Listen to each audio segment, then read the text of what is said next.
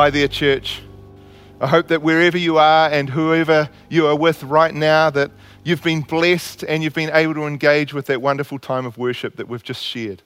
It's so amazing to me that even in this time where we are limited in the ways we're able to physically gather, we are still able to join together in unity to praise and exalt the name of Jesus, to lift up our voices in unity of purpose and unity of heart right across this nation and across the planet in order to proclaim His glory and His majesty, His honor, His strength, and His power. It's my prayer today that as I share with you, you'll be blessed and encouraged. And by the grace of God and the power of the Holy Spirit at work in us, that we would be changed and transformed in His presence. You know, over these last few weeks, we've been sharing around the vision that God has placed on the hearts of our lead pastors, Carl and Ange, for twenty twenty-two. And that vision is build and bless. God is calling Life.Church to build His kingdom. That is what He has called all of us to do. And one of the ways we are going to do that is to live a life that is a blessing to others. And as I've been hearing this vision and listening to these messages, like many of you, I'm sure, I've found myself both challenged and encouraged. And I've been reflecting on a number of the things that have been shared. And while I've been thinking about and meditating on those two words, build and bless, I've also been aware of another word that has been very present in our everyday lives throughout these same few weeks. It's a word we've all been hearing quite a lot for some time now, but it's really ramped up again in recent months. It's the word isolation. Isolation, self-isolation, managed isolation. This word has been in our faces a lot lately. I don't think I can even remember the last time I went through a day without reading or saying or hearing that word. It's just become a part of our vernacular. It's become a part of our lives. And I can't help but notice the contrast between some of the teaching that Carl has been sharing about intimacy with God, about building our lives on a foundation of intimacy and relationship and closeness with God, how that concept of intimacy and closeness contrasts so strongly with this idea and this word of isolation. I've had numbers of conversations with people who are struggling at the moment with how isolated they feel, how disconnected they feel, how separated they feel, how much they are longing for those deep and meaningful relationships, but in this season, they're not finding them. I don't think it's a stretch to say that feelings of isolation and disconnectedness are very common right now, because we don't just feel isolated and disconnected. Many of us are isolated and disconnected. These are very strange days in which we live. And so my mind has been trying to reconcile all these thoughts. How do I live a life built on intimacy in this world that is struggling with isolation? And how does that outwork itself in conjunction with our vision to look outward and to build and bless? And the strange thing is that in one sense, intimacy and isolation are completely opposite to one another. But in a lot of ways, at least at a surface level, intimacy and isolation can seem quite similar. They can both speak of solitude, of quiet, of being alone, of being away from other people and other distractions. But when you invite God in to your solitude, when you invite Him in to your quiet place, into your alone time, when you get away with Him instead of getting away from Him, that is when you build and develop your relationship with Him. And as I've been grappling with all these thoughts, there is one phrase that has repeatedly been impressed on my heart. And I've sensed, I've sensed God saying this to me: build out of intimacy, not in isolation. Build out of intimacy, don't build in isolation. I'm sure I'm not alone in sometimes thinking that it feels like it's just easier to do your own thing. You, you could get other people involved. You could teach other people how to do it. You could ask others to do some of the job, but sometimes you reach a point where you say, ah, don't worry about it, I'll just do it myself.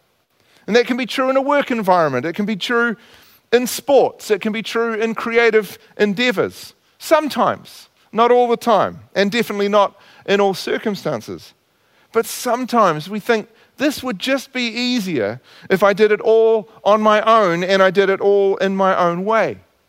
And even in my faith and my walk with Christ, sometimes, just sometimes, I have to be aware of the temptation to want to just get on with doing things the way I think they should be done or the way I've always done them in the past. Even when leading worship, I have to be disciplined in making sure that I don't just do things because I know how to do them, that I don't just rely on my own knowledge, my own skills, and my own experience, but instead I have to determine to try to get out of the way and allow the Holy Spirit to lead and to guide me, because God desires something much better and deeper and greater than anything I could ever do on my own. And how much more do we need to rely on the guidance, strength, and wisdom of God when we are trying to fulfill an assignment like building His kingdom? Listen to these two passages, one from the Old Testament and one from the New. Isaiah chapter seventeen, verses ten and eleven says this: "You have forgotten God, your Savior. You have not remembered the rock, your fortress. Therefore, though you set out the finest plants and plant imported vines, though on the day you set them out, you make them grow, and on the morning when you plant them, you bring them to bud, yet the harvest will be as nothing in the day of disease and incurable pain." Or in First Corinthians chapter thirteen, "If I speak in the tongues of men or of angels, but do not have love, I am only a resounding gong or a clanging cymbal. If I have the gift of prophecy and can fathom all mysteries and all knowledge, and if I have a faith that can move mountains, but do not have love, I am nothing. If I give all I possess to the poor and give over my body to hardship that I may boast, but do not have love, I gain nothing. I can build all I want. I can plant and sow all I want. I can know and understand all I want. I can give all I want. I can work all I want. I can believe all I want. But if I am building in isolation, if I'm building my own thing, if I'm not building out of relationship with our loving God, then it will all amount to nothing in the light of eternity." See, when we try to build in isolation instead of from a place of intimacy, we run the risk of losing sight of why we are building. We forget the motive. When we try to forge ahead and build our own thing in our own way, we risk losing sight of what we are meant to be building. We can forget about the mission. And if we've lost sight of the motive and we've lost sight of the mission, then we cannot possibly be using the right means or the right methods. We won't know how to build, and we may not have the right tools or resources to build with. But when we build from a place of intimacy, when we sit at the feet of Jesus and receive from Him again His love, His mercy, His grace and His peace, when we are reminded again that He is our Savior, but He is also our Lord, then we are positioned again to build with the right motive, to be on the right mission, and to build using the right means.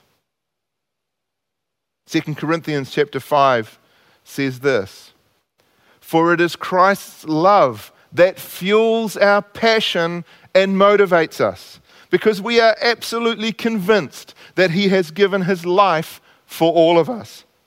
This means all died with Him, so that those who live should no longer live self-absorbed lives, but lives that are poured out for Him, the one who died for us and now lives again." Christ's love fuels our passion and motivates us. Christ's love compels us. Paul, the writer of Corinthians, is saying clearly here that it is the love of Christ for us that drives us in our mission. Love is the motive. Love is what will drive us, what compels us to build the kingdom of God. We love because he first loved us. It is Christ's love for us that sustains us in this mission. Why are we building? Because of his love. And what is it that we're building? We're called to build the kingdom of God. We're called to spread the gospel. We're called to share the good news that God so loved the world that he gave his only son, that whoever believes in him will not perish, but will have eternal life. God's love for us is the motive, but his love for us is also the message. Love is the mission that we're carrying out. And how is it that we're building? Well, this vision that we've been sharing is to build and bless. We're building God's kingdom by blessing others, by using the gifts and blessings that we have to be a blessing to others. We are blessed to be a blessing. So God's love is the motive. The message of God's love is the mission. And showing God's love to others is the means and the method by which we are going to share that message. Love is the motive, love is the mission, and love is the means. But it all stems from a place of intimacy with Jesus. Build out of intimacy, not in isolation. Build and bless.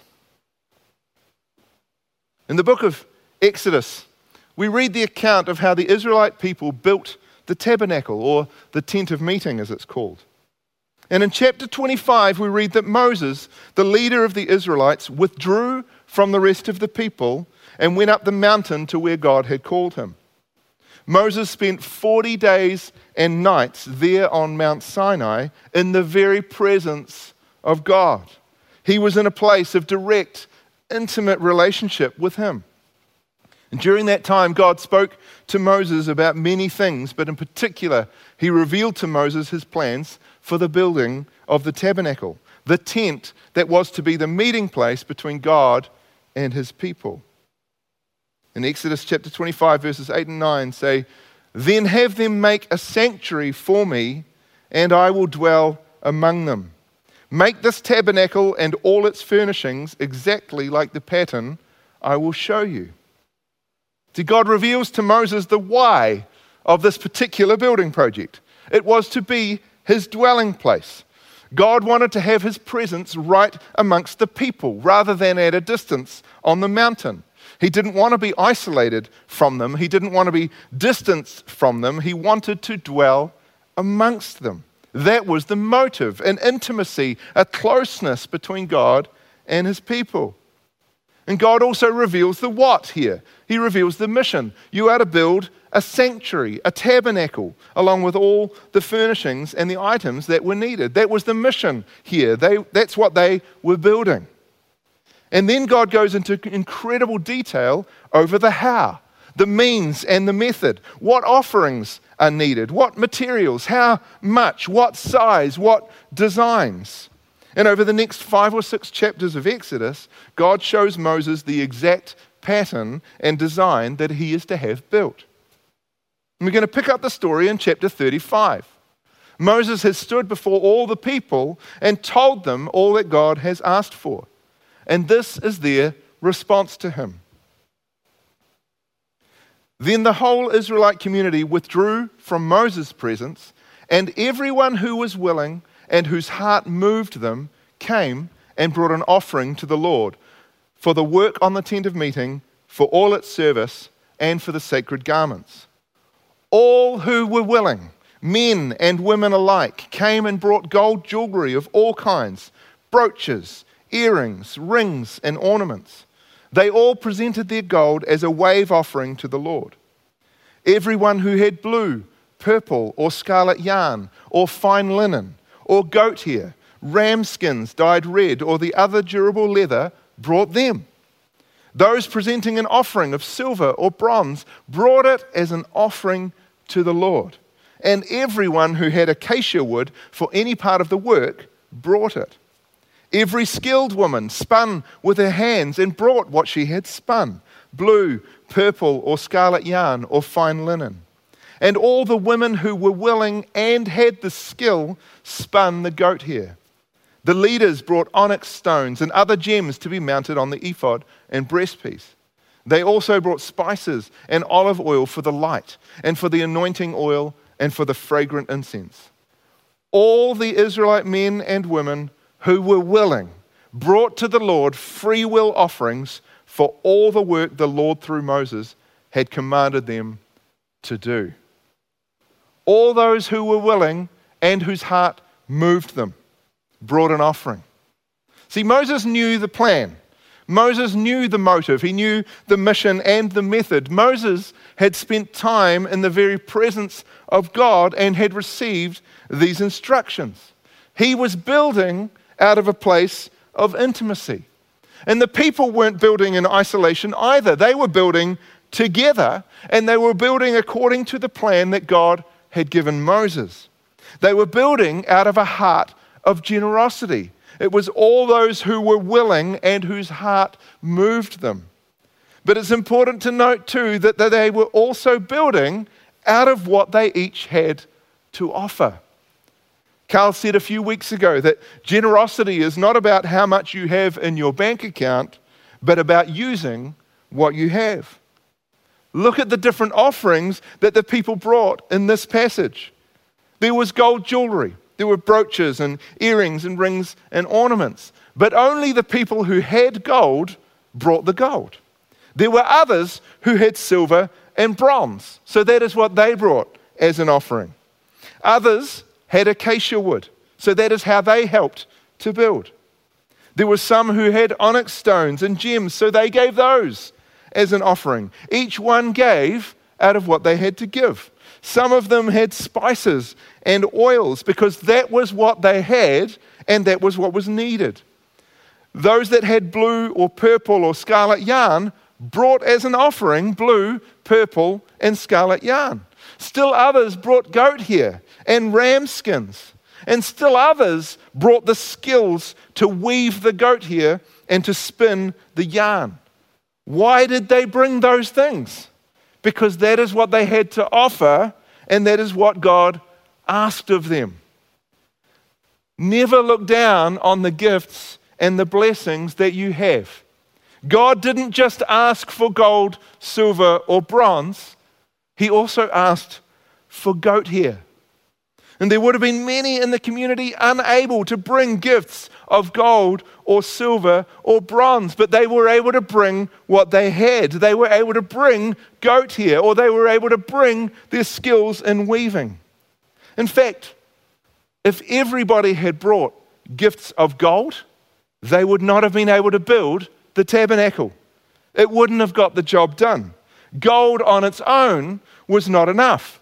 Goat hair on its own was not enough, but when each brought a gift out of what they had and in response to what God had asked of Moses when he was in that place of intimate relationship, they were able to build what God had asked of them. It took a group of people who were willing to give what they had, who were willing to use the skills that they had, and whose hearts moved them to respond. I believe there may be some people today who have really struggled with the bless part of build and bless. That you look at what you have, at your gifts and your blessings and your skills, you look at it in isolation and you don't feel that it's enough. And I really want to say to you today that God is not asking you for what you do not have. He is asking if you are willing to bless others with what you do have.